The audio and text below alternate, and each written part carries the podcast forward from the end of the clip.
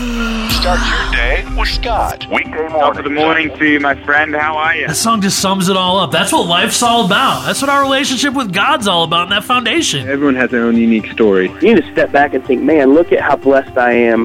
Look at where I could be and look at where I am. I'm thankful that we serve a God whose love is never ending and it never fails. Never That's what I'm talking about. So as you're getting up early, reading through the Word, what's God been teaching you lately? Like just lean into Him and trust Him with my kids, trust Him with my songs, trust Him with my marriage. That's what He's teaching me. We all have coworkers and neighbors and family members who don't believe how we do, and I think if we focus on loving them in, that would be the best strategy. It's just what God has done in my heart, what God has done in me, who I was, you know, 10, 15, 20, 30 years ago to who I am now through this journey about how God has changed my heart. Thank you for your faithfulness, Scott. Stay at it, man. Start your day with Scott Harold. Weekday mornings on SOS Radio. Talking to Moriah Peters on SOS Radio today. How are you?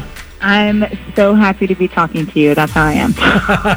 you guys doing rehearsals right now for Winter Jam, getting ready to head west to see us. yes, I'm coming home. Coming home to the best coast.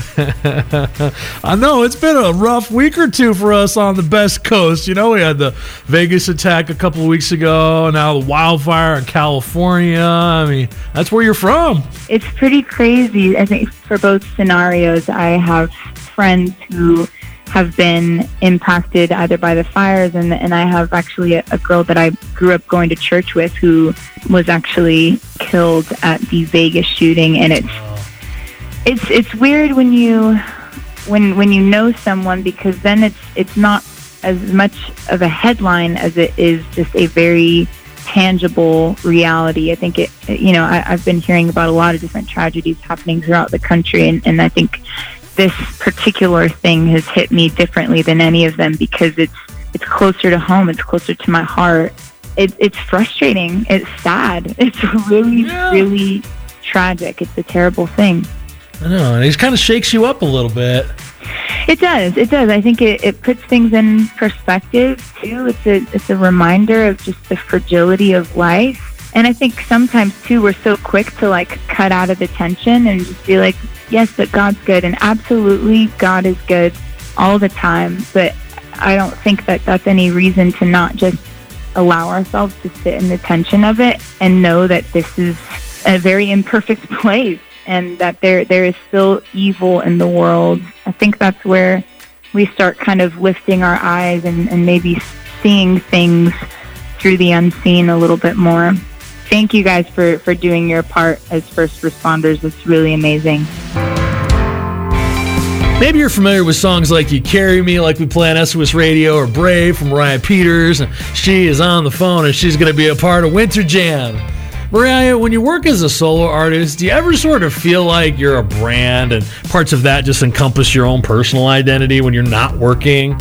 Yes, absolutely, absolutely. It's funny when I first moved to town. Um, one of the first women that I met with was Rebecca St. James. Um, I didn't know that she would later become my sister-in-law, but she uh, she gave me some really great advice. And from the get-go, she was like, "Moriah, change your name uh, because you need to be able to to keep your authentic identity to yourself, and you need to be able to compartmentalize a brand as a solo artist."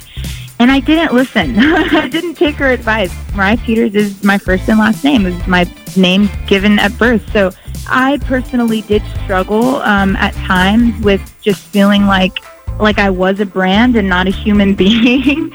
and that obviously teaches you very invaluable lessons, but they're all lessons that I'm able to carry into this new brand of Trala and to be able to say, this is the brand, this is the band, this is the idea, this is our mission, these are our songs, this is our sound.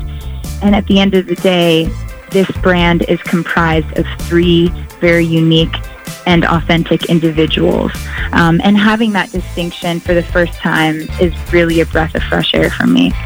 So when did you have that epiphany? Like, okay, this band part of this could really be something different that can challenge my identity, but can also challenge me to embrace that team element of what I feel like God's setting up here. I actually went to Israel and I was on top of the same mountain that I was named after, so Mount Moriah. Mm. And I was just praying really specifically and just said, God, like I'm kind of tired of carrying my own name. Like, show me what to do next. And very, very strongly and poignantly, which there's probably only two other times in my life where I felt this kind of conviction and clarity, but I felt like I was hearing this this voice or feeling this feeling that was telling me to go back to America and, and uh, step into music in partnership with my bandmates and to write music from a global perspective.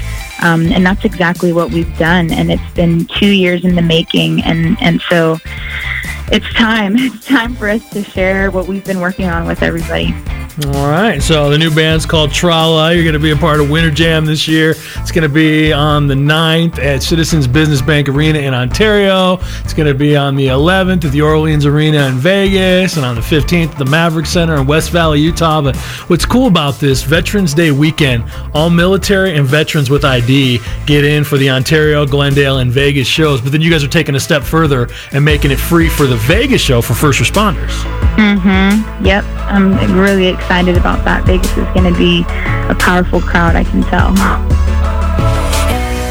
Talking to Moriah Peters today at SOS Radio, and she's coming through Winter Jam with her new band Trala. And what's cool about the Las Vegas show is you've made it completely free to all the first responders this year. Yeah, it is. It is. I mean, it's the, it's the least of things I think we could all do, and and it's the cool thing about Winter Jam. This is actually my first time being on the tour, but one of the things I've always admired about this tour from afar is just it's a time for people to come together and celebrate and have fun. Like fun is so underrated. fun is so underrated. Laughing, dancing, and clapping is so underrated because I think that there's actually healing that can happen in the midst of a moment like that. I can't wait. I can't wait to get out there and to be uh, also jumping over to Ontario, California. That's that's actually the same venue that hosted my high school graduation. so I'm so excited to, to go back. Last time I was on that stage, I was receiving my diploma. You're like, this is a full circle moment here, isn't it? Yes, yes. and now I get to say what I want, and I get to play what I want, and I get to. Mm-hmm, We're talking to Moriah Peters today at SOS Radio. She is coming through with Winter Jam at the Citizens Business Bank Arena in Ontario on the 9th. It's going to be in Glendale on the 10th. It's going to be at the Orleans Arena in Vegas on the 11th, the Maverick Center in West Valley, Utah on the 15th. I mean, there's a ton of shows, but a lot of times artists will start as a band and they go solo later in life. But your first two albums, Moriah, were solo, and then you decided to start a band this last year. Yes, it's kind of ironic. I actually never thought about it until this last week, and because for me, it's just been such a natural progression. And I'd never realized that it's actually very rare to go in this order from solo to band. Here's the thing about it, Scott. I naturally am a very team oriented person. I, I've really enjoyed a lot of my solo and learned so much. But at the end of the day, uh, the weight of carrying and promoting my own name was just a lot for me. And my dream and my vision has always been to be a small part of a bigger story. And so my band, they've actually been my backing band for the past five years, six years of being a solo artist. And it wasn't until about two years ago that we started writing songs together. Um, and and the music that we developed on our own was just and is just phenomenal. And I feel like I can, for the first time, be a real fan of my own music because I'm just a very small part of it. Um, I'm really a fan of what my bandmates Julie and Jesse have done and what we've been able to come up with together and the and the stories that we're telling through this music and the way the sonic space that these uh, songs are filling is just it's very unique it's very innovative it's the most exciting creative work that I've ever been a part of. So to be able to share this music for the first time on a stage as big as the Winter Jam platform, it's it's really an honor.